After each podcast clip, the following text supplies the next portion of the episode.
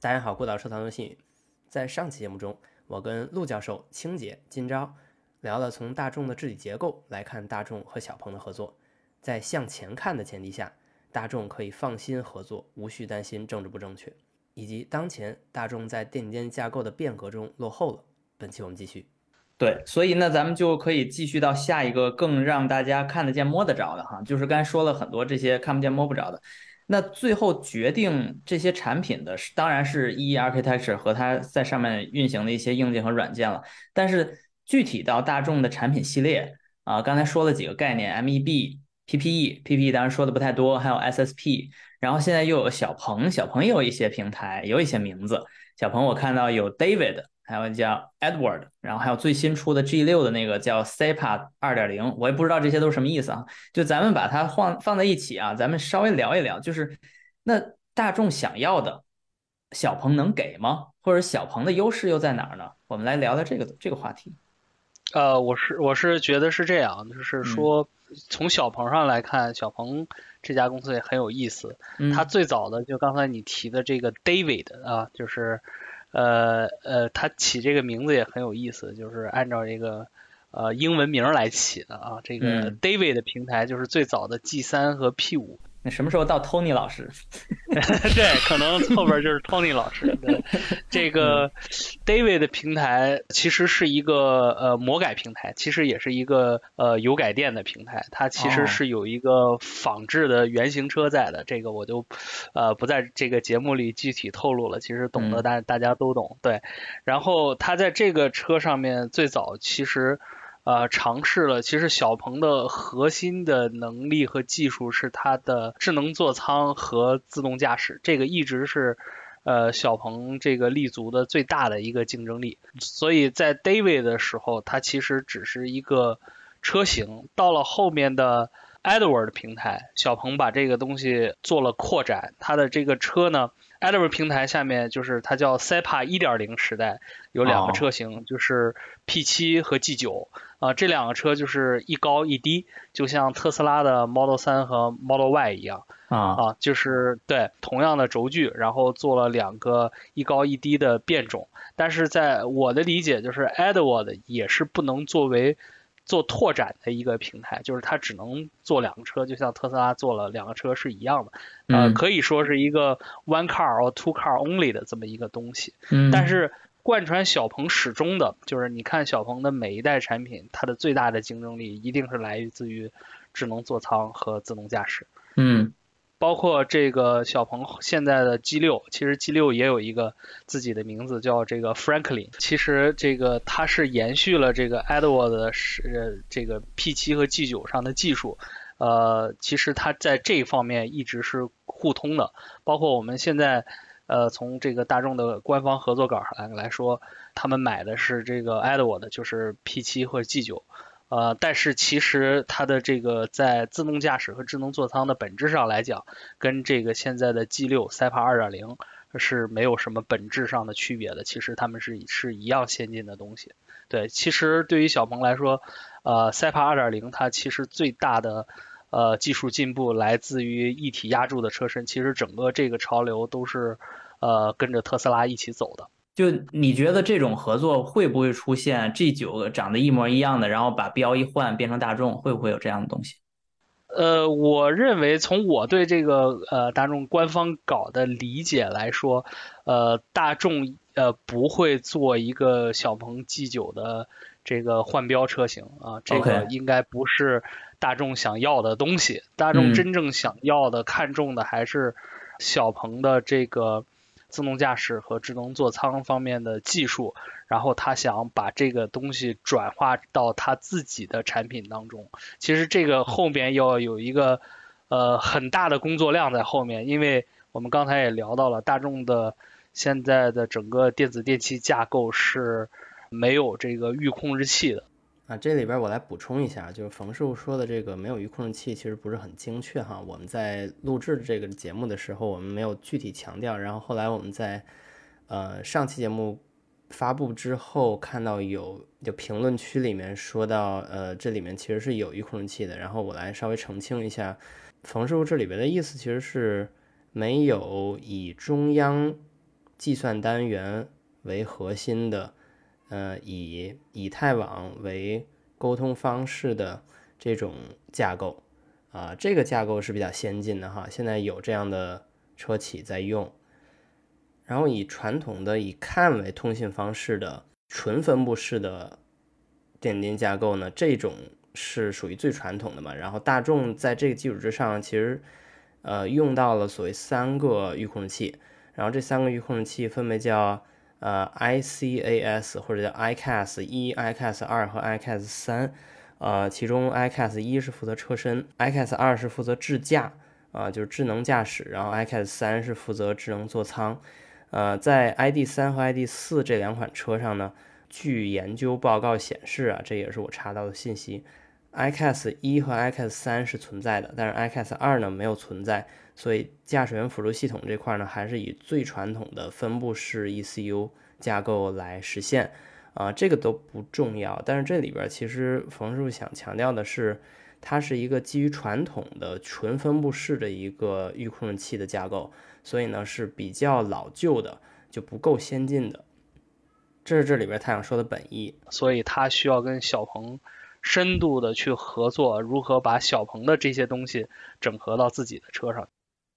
哎，这个事儿我也有点儿这个体会哈，就是最近我的公司也经历了这种电子电架构的更换。就比如说，如果你原来有一个电子电架构，无无论是先进还是落后，你有一个了。那你在这个电子电架构上运行的，比如说，对我来说就车辆动态这些东西，转向，呃，然后呃制动，还有自适应避震器，就这几个东西，它其实在信号层面已经定义好了，它的接插件也定义好了，它放在哪儿，它能使用怎样的功能，这些都定义好了，因为它很多功能是大家联合在一起才能实现的，所以这时候这些功能都确定好之后，就你把 EEA 换了，你把那个电子电架构换了。那有的时候你甚至要切供应商，因为你根本就没法让它去适应另一个电子电架构。就说白了，你得先有电子电架架构，然后再去依照这个电子电架构的定义去开发你的零件儿。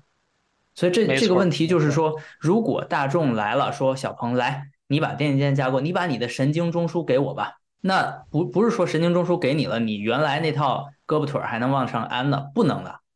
这听着跟那个移植器官、身体要排异是一样的。呃，对对，所以简单来讲哈，就是大众跟小鹏的合作会是很痛苦的，就是不会很轻松的。这里面会抛弃掉以前的一些供应商、一些零件，甚至一些开发流程。他很有可能在初级阶段的时候就说：“你有啥，赶紧就给我。”所以这时候对于小鹏来说，它是非常大的好处，因为如果他跟供供应商开发的时候，他说的量是比如说一万。对吧？咱们就简单就随便说个数，一万，那大众一下可能就是十万，没错没错。那这时候小鹏去找那些供应商的话语权就突然提高了，因为他很有可能就这个供应商就觉得你是一个大客户了，因为是呀。就是这样，因为大众如果再打零开发的话，它的时间可能甚至二零三五都打不住，所以它必须先要用一些小鹏开发好的专门属于小鹏车的零件放在车里面，然后这时候小鹏它在跟供应商谈的时候，话语权就提高很多，然后大众当然就只能屈尊，就说 OK，比如说吧，你这个 ESP，因为一些一二三四五功能，哎，我特别想要某功能，不行，你要跟小鹏开发这个零件，现在就在这儿，有这功能就有，没有就没有。啊，现在没有，没有那算了吧，就救不救先先安我们的车上吧，要不然就开发不过来了。所以这是小鹏跟大众，我猜如果要做这种深度技术合作，而不是直接做贴标的话，它中间可能会遇到的情况。就是合作肯定是双方是各各取所需的嘛，这个呃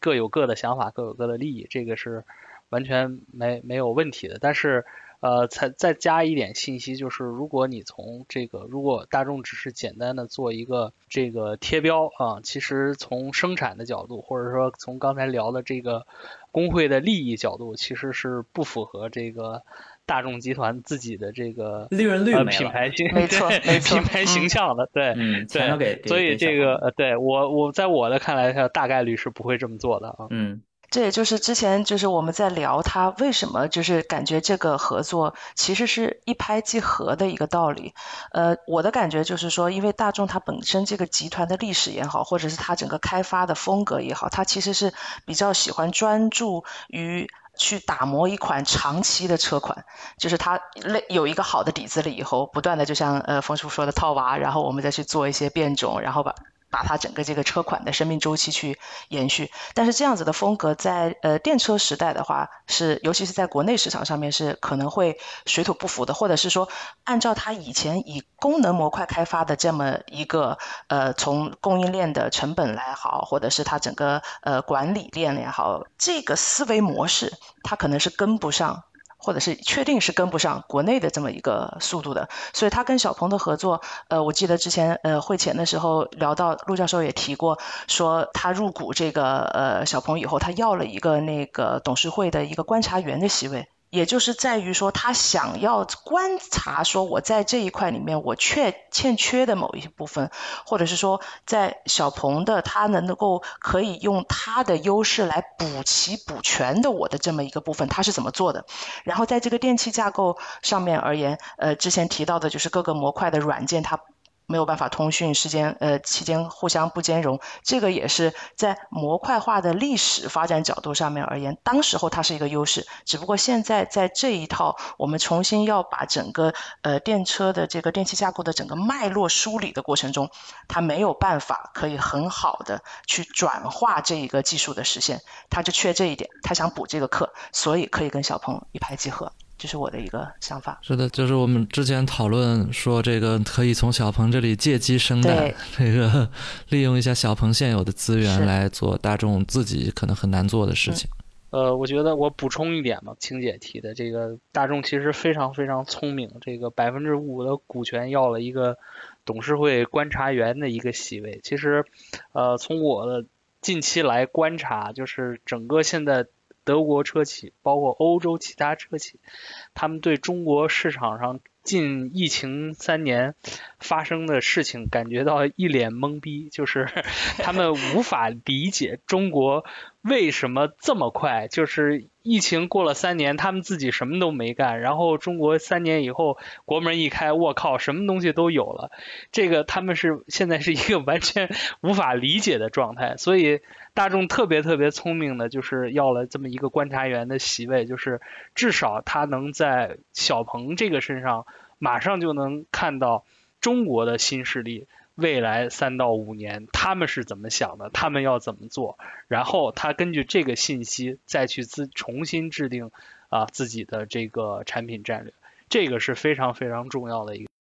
冯师傅，你说的你说太形象了，这个三年没开国门儿。呃，影响的不仅仅是国内的人，也影响国外的人。信息脱钩就是没法去啊。对，嗯，对对，就是其实三年物理脱钩，先脱钩了一下，而且这个脱钩 从结从结果是角度 来看还特别成功。对对对，还特别成功，这个让他们一下真的是就无法理解。嗯，成语说闭门造车是一个贬义词，这三年一过成了个褒义词。对，那那这个事儿就很有意思了。就闭门造车这这三年到底发生了什么？就是我记得之前你跟我还私下交流这件事儿的时候，还说，呃，就是 physically 啊，就是呃身体没法去这件事儿，呃，有一些供应商真的就被呃就被遗忘了，或者被遗落在这个竞争之外了。比如说呃 Mobileye，Mobileye 就是一个，因为它没有在中国有技术团队。它有很多软件技术团队是在以色列的，然后它的工程开发也没有真正赶上中国这一波，所以有一些在中国的项目，其实按原定计划是要在这几年中开发的，就没有赶上。对，其实你看欧 m i 是整个疫情的一个大输家。其实疫情以前，中国的这个造车新势力的自动驾驶系统，基本上大多数都用的 Mobile iQ 四的方案，然后。呃，这个疫情一过，基本上没有人用 Mobile 了，所以这个也是一个对，这是一个确实是一个很好的例子。所以说，对于这些呃呃，不管是供应商也好，还是车企也好，在中国市场有没有自己的核心有具有核心竞争力的研发团队，其实变得至关重要。包括这三年新势力，大家也会看到一个。呃，共同的特点叫在全站自研。全站自研。对对对对，什么叫全站自研？不管他说的是什么，其实这里有一个实质，就是说，呃，如果你现在想在市场上确呃确立领先地位，或者比别人做的快，那这些事儿必须由你自己来做。如果依赖供应商，是完全跟不上节奏的。这也就是为什么这疫情三年，这个老的这个老牌车企靠这种供应商的合作模式，发现一下就掉了队。对，基本上就是这个原因。是的，就靠供应商的这个研发是没有办法支撑像现在中国一些车企什么一年半两年迭代一次的这种速率，这是根本想都不要想。赶不上，嗯。呃，我之前调研中也接触到一些例子，这个当然了，我现在研究的一个重点，其实简单来说就是这三年里到底发生了什么。大众应该找你是吧？对对对，这三年到底发生了什么？这个正在研究中啊，这个 敬请期待啊。但是这个中间至少目前可以看到有一些呃有迹可循的地方，像我之前调研就找到一些呃零部件厂商，他们。都是这个，可能你去查名字一般都不知道的，因为它是给 Tier One 供应零部件的。他们很多的新的业务就是在大概二一年左右，呃，新获得的。因为那一段时间这个物流很很难嘛，这个全球的这个船运价格也涨得厉害。很多在中国的 Tier One 的这个供应商，像 Continental 啊，像博世啊、博泽，呃，在这个时期，它的有一些部件都找了中国本地的供应商来做，本土替代了。对对，本土替代了，这个过程就发生的很快，就发生在过去几年之内，强制被脱钩那是。对，但这个也是呃，咱们国内市场它有这么大的内循环的体量，你能找得到替换的，非常有意思。就尤其是刚才说这 Mobileye，大众就是 Mobileye 的拥趸啊，因为它的 ID 系列的电电架构里边就把 Mobileye 作为一个最重要的核心的 ADAS 的技术来源。其实也不是说一无是处啊，反正我之前试过那个 ID Buzz，我觉得还挺好，就是有一些功能啊。呃，它其实基础 L2 这个 Basic L2 其实它还挺好的，包包括整个功能的效果啊、稳定性，其实都是不错的。但是，呃，说回到这疫呃疫情这三年，中国市场上最大的变化，其实我刚才也提到了，就是这个对这个本土。这个自动驾驶的发展以及智能座舱，跟全球市场也发生了一个巨大的脱钩，路线不一样。对，我们的路线发生了本质的改变，就是我们是中国特色社会主义市场化下的这个呃自动驾驶和智能座舱。中国是过马路了都。对，别跟别人玩的都不一样。对，所以这个也是导致整个。包括大众，他们这个没法在短时间内应对的一个东西，比如说这个，呃呃 L2 加的这个高级智能驾驶辅助系统啊，呃或者说自动驾驶辅助系统，就是我们现在在市场发生的一件事情，就是说，呃包括整个呃新势力呃他们这个努力的方向就是实现呃有这个司机监管的。自动化自动驾驶，这个其实是在全球范围内没人在做这件事。就 L 一到 L 五，你找不出一个框让它扣上，是吧？嗯，没错，它就是一个，就包括华为宣传的，它叫 L 二二点九九，就是无限接近于 L 三自动驾驶的这样一个驾驶辅助系统啊。所以这个是呃一下就把这这个赛道就给换了。所以这个按照呃老牌的这个开发周期，他们是。不可能在这么短的时间内做出有竞争力的，在这个技术路线上做出有竞争力的产品来。嗯，OK，那这些其实咱们作作为就是圈内人也好，作为这个汽车的使用者也好，多少有点感受哈。然后咱们再来聊一个，呃，可能得从产业的角度才能理解的一个新的格局上的变化，就是大众汽车技术公司这么一个新的公司啊，它要在合肥成立。这是一个我在新新闻中看到的，但是没有非常具体了解。但是几位嘉宾哈都一直在跟我强调说这个东西非常重要，所以我想先听青姐怎么看，就是合肥的这个新的技术研究中心。哦，合肥新的这个技术研究中心，它内部的代号咱们都知道是它叫做呃，就是百分之百 Teco。它强调的一件事情就是说，它想要加速。呃，大众中国的本土化决策和本土化研发的这么一个周期，就像我比较适应的德国的这种开发周期，可能五到七年，这个是根本没有办法满足国内的速度的。然后他想成立这么一个公司，然后在整个方案开发的早期，就把本土化的供应商也好，或者是适合本土的技术方案也好，融入在这么一个开发的前期，然后从而想要达到一个加速百分之三十的这么一个研发的效率，这个是他们最开始就想做的一件事情。因为我们呃印象中的南北大众也好，它之前最对车型的引入也好，它还是把德国的这个技术车型拿来，然后做一些呃改进，然后呢再去推向市场。但是现在他们想要通过这一个呃我们叫这个 VCTC 啊，这个呃科技公司的一个简写。来做到的一件事情，就是说我在国内做到的车型设计的方案，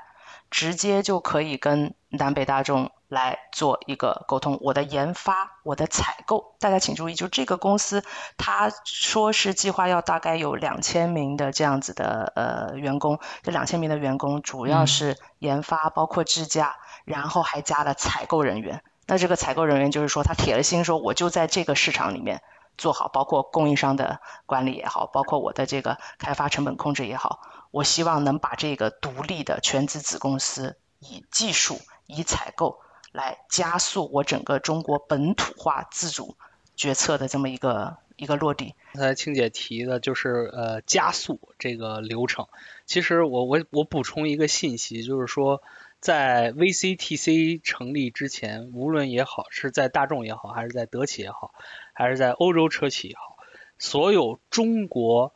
呃市场，我们本土市场或者本土供应商诞生的任何的新技术，是没法在这个车辆平台前期定义导入到这个呃产品当中的。换一句话就是说。呃，欧洲首发的或者全球首发的车型不可能带着中国的最新的技术，就之前是没有这样的一个流程的。哦，OK，那就是眼巴巴的看着那些新势力出了新技术不能用。没错，它一个滞后期，嗯，对，它一定会有一个滞滞后期。但是从 VCTC 开始，那就是说，啊，大众从公司流程上把。呃，把自己跟新势力拉到了同一起跑线，就是如果市场上有新的技术，我也可以马上就用。OK，那就是从原慢一排变成现在慢半排了。对，这是他的有可能，所以是加速百分之三十。对，这是他们的 最大的 wish。对，对，是。然后再加上就是说，呃，他这个新公司也是在合肥嘛，啊，合肥之前咱们那个呃大众安徽不是也在嘛？那大众安徽它也是独立于。这是俩。这是俩，对，这俩不不一样的东西。大众安徽是大众安徽是负责制造的，它是得要把这个东西生产出来。那么研发采购或者是就是说做这个这个设计，然后这一块是在这个 VCTC，这是这是分开的两个东西。嗯，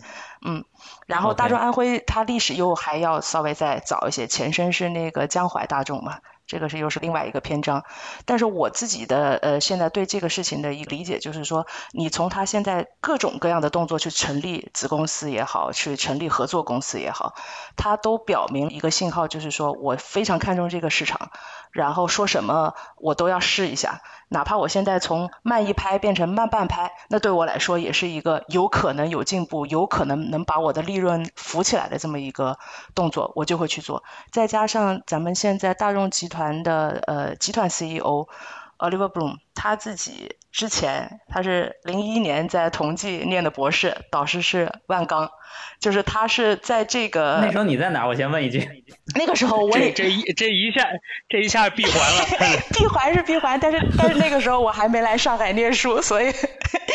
所以那个时候我还是一个特别苦逼的高中生，还没见着。对，呃。就是他对这个应该让他蹲两年班，应该蹲两年的，等等我，到时候就直接带我飞了，直接带飞。然后再加上呃，现在呃大众中国的这个掌门人，这个 CEO 这个贝瑞德，他应该算是整个大众集团三十多年的老将，他来做大众中国的 CEO，也是号称史上权力最大的中国区的这么一个 CEO。这两个人在这个上面的配置，他就相当于说，呃，我现在。释放一个信号，我成立你一个这个独资的技术研发呃公司，那我在资源集团资源的倾向上面调配上面，我就有可能会比之前所有南北大众也好，大众安徽也好，我给予更多的倾向性，或者是我给你开更多的绿灯，这个信号是现在非常明确的摆出来的。但是就像刚才冯师傅还有冯明之前也提到的，就是我们知道接下来跟小鹏的这个合作，在执行层面，高管永远是最急切的，执行层面中层。工作项目的开发，它中间这些要求汇总这些需求，呃，我们在呃德语世界里面开发整个这个事情有一个词叫做 Lastenheft，它是一个要求汇总，这个里面它规定了你客户对供应商需要提供的服务的所有的内容、所有的规范，就是这一套的流程，它能不能够从整个大众集团的这么一个繁荣流程中间能摘出来，或者是能够把它简化。提速、加效，然后来适应国内市场的这么一个节奏，这个事情目前看起来是咱们有方向，但是不知道具体能做到什么样子。这是我目前对整个大众新动作的一些就是最初的这么一个印象。这个如果他们想成功的话，他们必须得抛弃这个 last have 这个思路。对对对 对。如果还还抱着这个思路在执行的话，对对对。咱们先采集一年需求哈。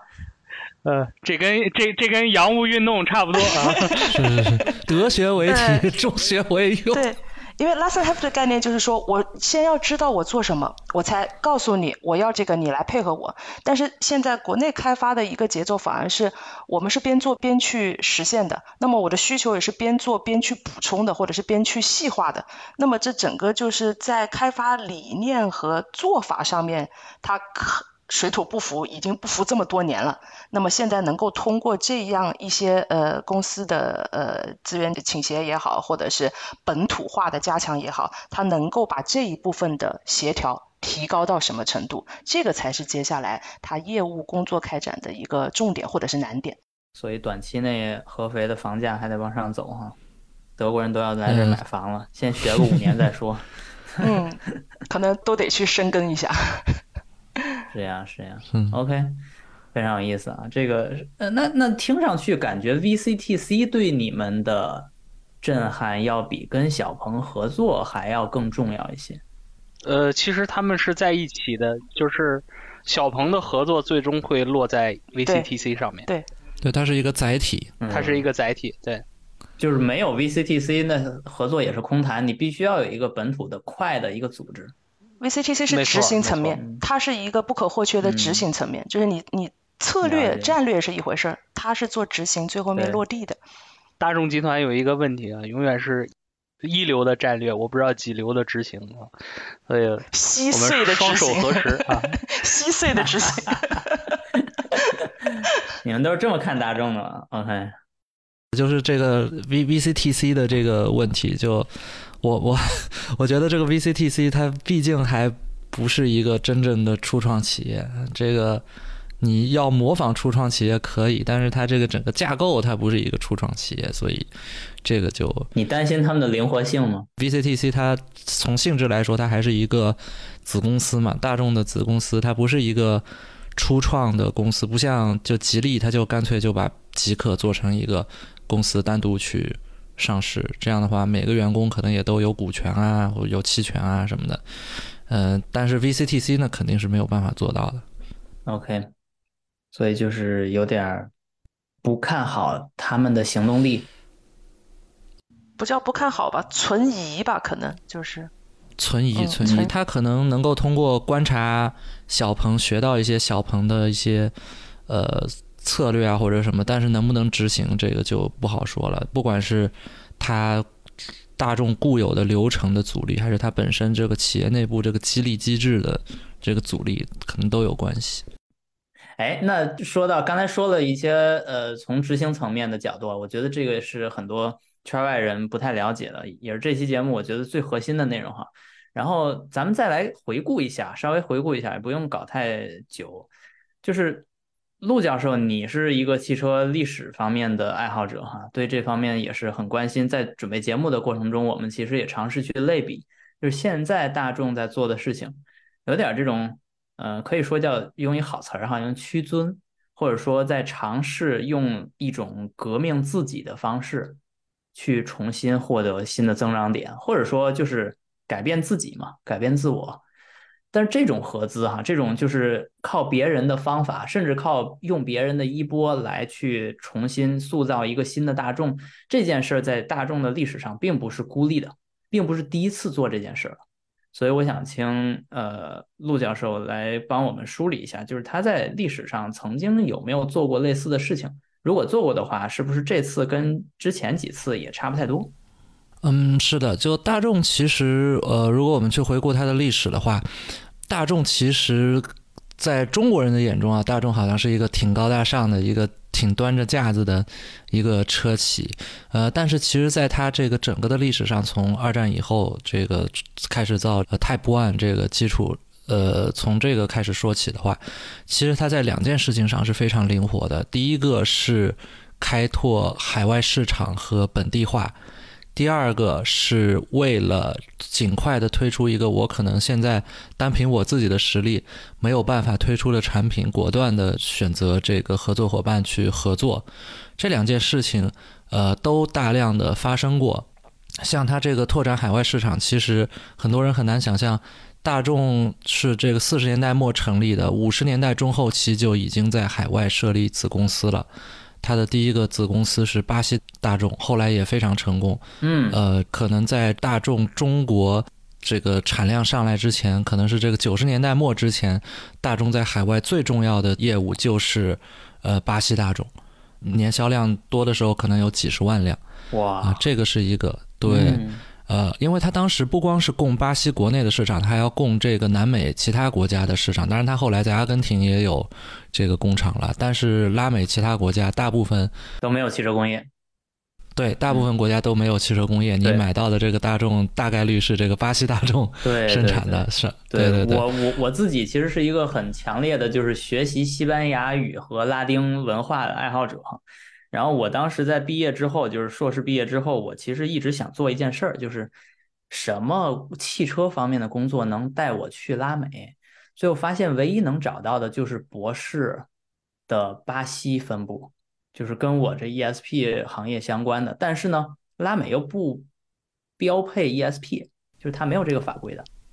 这已经是一几年了吧？都不标配。对对对，不标配的，不标。它是唯一一个测 ESP 性能的 NCAP 嘛。就其他的 NCAP 根本不测 ESP，因为不需要，就是都标配了就不用测了。然后他们还要再测一下 ESP 的性能。所以这个拉美这个汽车文化是非或者叫汽车产业是非常独特的，就是它以唯一一个不说西班牙语的国家为核心，呃，来去搞本地的汽车产业。但是巴西呢又是长期搞这种贸易壁垒的，所以它的汽车卖的是很贵的。所以他们自己是不能直接生产一个海外存在的车的，就是它有一个贸易壁垒，说不允许你在巴西直接生产高尔夫，比如说就这种东西，它必须要本土化改造一下。所以就是巴西的车基本长得都很难看，比例很不协调，但是同时都有三厢，一般都是这样。这不是跟印印度市场有点像吗？嗯，对对，像那个什么后面说到什么高尔啊什么，这个就是他们 自己自己研发的。对他们经常有那种特别拽的造型，然后配一个四缸特别小马力的发动机，就是很多这种车在那儿。大众也有，审美独特。对他们那边的条件就是这个要稍微能装一点，但是车又不能太大，然后动力不用很足，因为那儿这个高速公路都不怎么样，所以我感觉跟印度市场很像，三米八的三厢轿车啊。要能装货，要能扛造，嗯，对对对，而且在拉美还有一个重心，就是后来的墨西哥大众啊，那就是是北美了，北美自贸区了，就嗯，它基本两头供这个拉美，就靠这个巴西大众和这个跟那个历史上的西班牙殖民拉美的那个格局类似哈，只不过一个是这个墨西哥城那边，一个是利马，然后这边就变成了圣保罗。对，而而且稍微扯一下这个大众。这个他在这些这个政治方面的问题，他这个类似的挑战早就遇到过了。他在巴西设厂没多久，这个巴西就变成是军人政权了。然后他在这个墨西哥设厂的时候，那个墨西哥那个时候是革命制度党长期执政嘛，我们就这么说吧。然后他后来在南非，在种族隔离时代的南非也设了厂，而且规模还挺大的。所以说实话，他应对这种政治议题，他是很有经验。对对。极有极有经验的啊，包括他呃，我们知道就大众，它现在除了中国以外，它都是子公司。但是其实当时中国提出来你要合资，这大众也是基本上毫不犹豫的就答应了，尽管他当时从来没有合资过这个上海大众。之前大众应该是从来没有，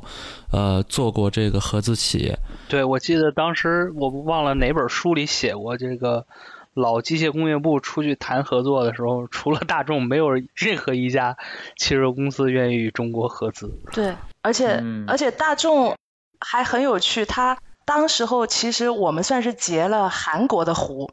他之前在考虑，就是如果是要在亚洲。弄厂或者是做合作或者是任何开展项目的话，他们其实优先之前考虑到的是韩国，因为韩国当时是非社会主义国家，也有一定的这个汽车工业基础。但是当时候七八年这个代表团过去的时候，也是看出来了咱们这个体量和以后发展的那个潜力，权衡之后，当时候说是答应的非常的干脆。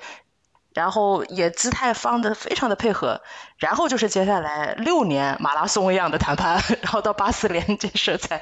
才定下来。如果这个这个是星宇以后要开坑的话，是一个很有趣的坑。对这个事情非常传奇，他们当时这个机械工业部的代表团啊，当中还有后来的一位国家领导人，这个是直接到大众的这个狼堡的总部门口去敲门的，但是居然就。对，就敲到了，就敲到了。对对对，因为他们只是到了德国，发现街上跑的都是大众，然后才知道哦，原来有这么一个。就街上看见谁是谁是吧？要是看见 smart 的就买本来是要去奔驰的，对，他们因为知道听说过奔驰，要去看商用车，嗯。然后呢，路上发现哎，怎么有这么多那个 for V 的 VW 的那个标志？就问说这是个啥？然后再加上好像当时候上汽嘛，上汽本来就是上海轿车厂那边的厂长。耿厂长还是什么之类的，然后也是后面在这一盘就是本身对这个事情很有兴趣，然后所以后来就又组团一次再去的狼堡。但是之前最开始发现大众这个品牌是真的是以各种段子和书里面的回忆录而言，都算是一个误打误撞。对对。对，包括大众后来也合资过，除了我们中国的南北大众以外，它跟日产也合资过一次，八十年代，当然不太成功。对，因为日本其实也是一个这个汽车的进口贸易壁垒比较森严的一个国家，然后大众当时想试试日本市场，就跟日产合资了，在日本生产桑塔纳。但是这个最后卖的也一般，就稍微卖出去了一些，但卖的也一般。当时为了适应日本的法规，还把桑塔纳改的稍微窄了一点。这个太有意思了，日本特供。日归桑塔纳，这个 B 站上现在还有这个广告的视频，我们到时候可以再收词里面可以可以可以，我要把它放到播客的上。非非常有意思，这个广告非常好笑。它这个大众的桑塔纳，它这个后面的这个车型啊，它不像国内什么 L L X G L，它叫大众桑塔纳 Autobahn。啊，这名字太太拽了。对，我之前看那个《白夜行》的那个小说，那里边就还专门写了一个桥段，是就说家里边有钱的代表是什么呢？是开一个进口大众一代大众高尔夫 GTI，然后它有两个体现，一个是它的那种苏格兰裙子的那种座椅，对吧？那个那个布面的那个座椅，这是一个体现。然后另一个体现是，当它需要打转向灯的时候。它的拨杆是跟所有的日本车是反过来的，哪怕它是一个，我忘了具体是左舵还是右舵了，有可能是左舵，但是更重要的是它的拨杆布置是反的。对，对我我现在因为开一个日规的 马自达就很有感觉，就每次从国内回来我都要适应几天，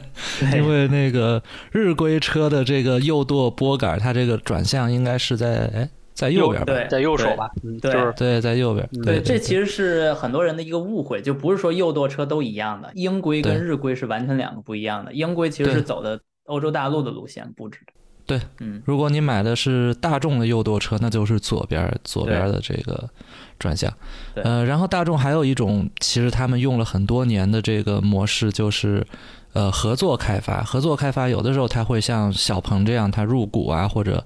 呃，像后面我们说到这个捷达，它可能合资成立一个实体，一开始其实是没有合资的实体的。像当然了，这个情况也比较特殊，就是七十年代开发保时捷九幺四，那大众跟保时捷这个本身就是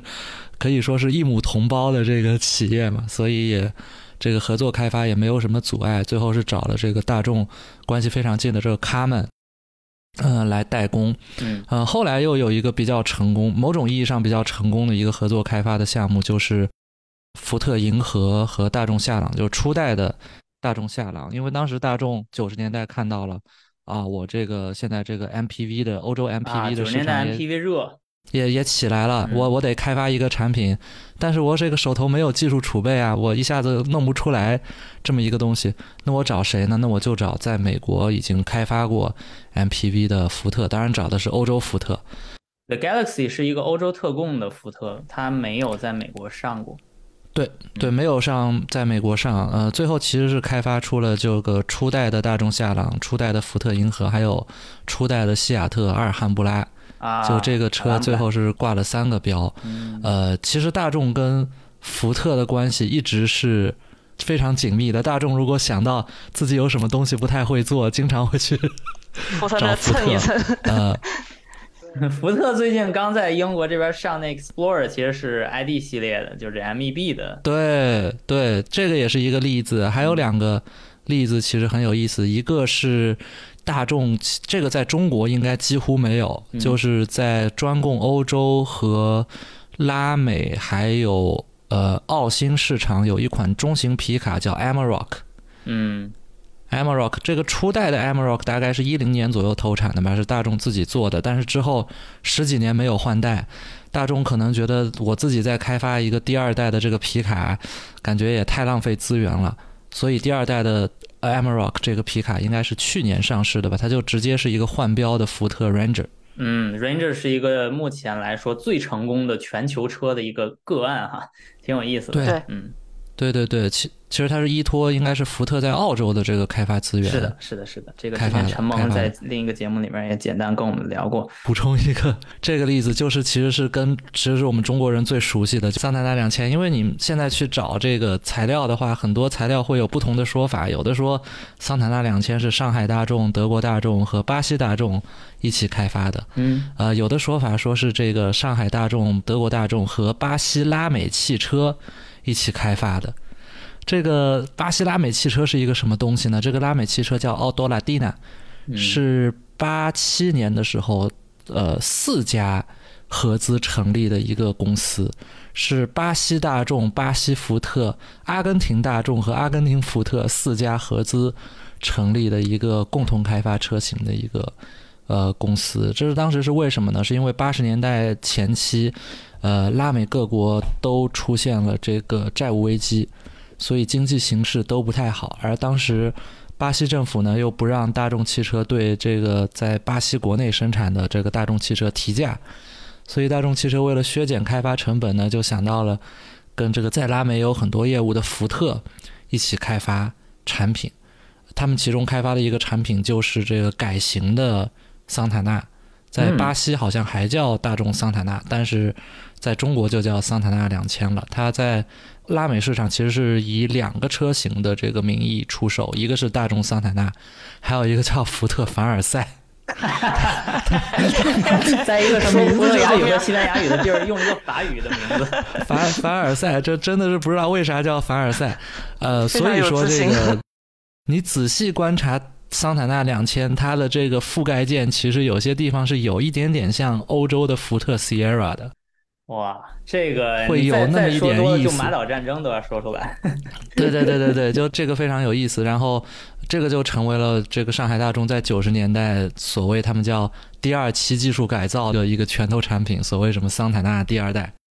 一个去巴西搬过来，然后进行了一定这个本土化。当然了，这个上海大众说他们也派了一个九个人的团队去巴西一块儿共同开发，具体怎么个共同开发我们也不太清楚。但最后就是一个针对中国市场稍微做了一些修改的这个产品。太有意思了，太有意思。我甚至很好奇，这种合资它到底里边说什么语言？葡萄牙语、西班牙语、英语、德语。呃，那可能对，我觉得葡萄牙语、西班牙语那估计是肯定的，因为他们两家应该当时在拉美的这个技术人才本地化程度还是挺高的哦。最后还要补充一个例子，就是这个可能我觉得国内的很多消费者都已经忘了这个例子，就是捷达不是原来的那个大众捷达，是后来大众新成立的这个捷达品牌。哦，这个叫它是叫新捷达还是怎么？反正现在好像有做一个区隔的在在称呼上，嗯，就就就叫捷达品牌。捷达品牌，对对，他就把捷达给抬成了一个，就跟理论上跟大众啊、斯柯达啊啊，他把从车款名抬到品牌名这种概念了。抬到品牌名，对这个捷达理论上是一汽和大众一块合资的，大众要利用一汽的这个本地化的这个知识和这个能力，呃，但是现在来看，显然来看，这个这个结果并不是非常的妙。这个捷达这个品牌的车型销量也不怎么样，所以我们最近也看到留言啊，这个过段时间看看会不会证实，就是大众要和领跑。一起开发新的捷达产品，而且更重要的是，他以后可能要把捷达的这个公司整个从长春搬到杭州去。这个也是呼应了我们之前说的，大众可能以后要把重心从比如说北京放到合肥。大众也在努力适应我们这个中国。这个新能源汽车起来以后，整个这个汽车不管是对开发制造这个版图重新洗牌以后，大众也在想办法重新适应。这是压死长春的最后一棵稻草吗？或者 换一句话说，这个是大众的中国二点零创业时代啊。嗯，是的，是的，是的。好的，好的，非常好啊！今天聊内容是相当多的。大众这个公司呢？我们怎么聊车也绕不开，而且能聊的话题真的是非常多。再加上最近这几年呢，它戏也特别足，在中国，尤其是在中国，它有各种各样的问题，以及现在和小鹏合作这件事儿，也是真的是非常非常重要的一个新闻。这么跟中国关系密切的一个车企，我们肯定不会绕过去，只不过是等了一段时间，把这个事情出来之后，大家再聊大众才是有的放矢。后面可能还会继续跟大众相关的这个，包括这期新闻的后续报道，可能还会继续聊。然后我自己比较感兴趣的，其实是梳理大众之前的历史这件事儿呢。这对我来说是个大坑哈，但是这也是一个非常好的一个坑，就是我们可以到时候去跟陆教授一块挖一挖，就是这家我们认为德国能代表这个国家的一个品牌。呃，最早还跟保时捷和希特勒相关的这个公司，它是怎么一路就变成了我们心目中的 Made in Germany 的一个代表的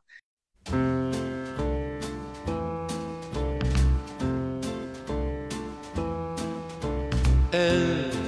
heißt lieb mich und die Welt ist mein。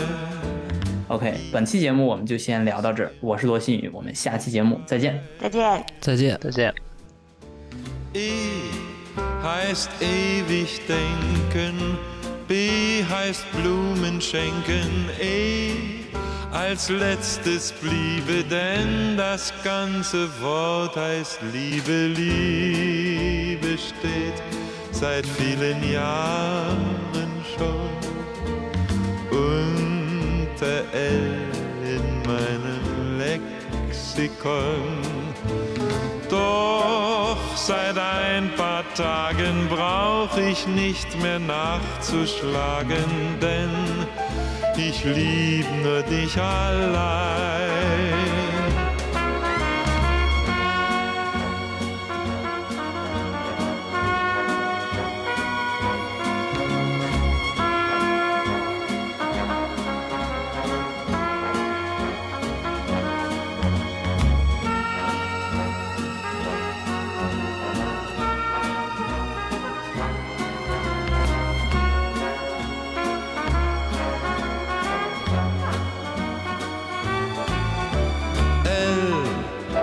Heißt lieb mich und die Welt ist mein. I heißt immer möchte ich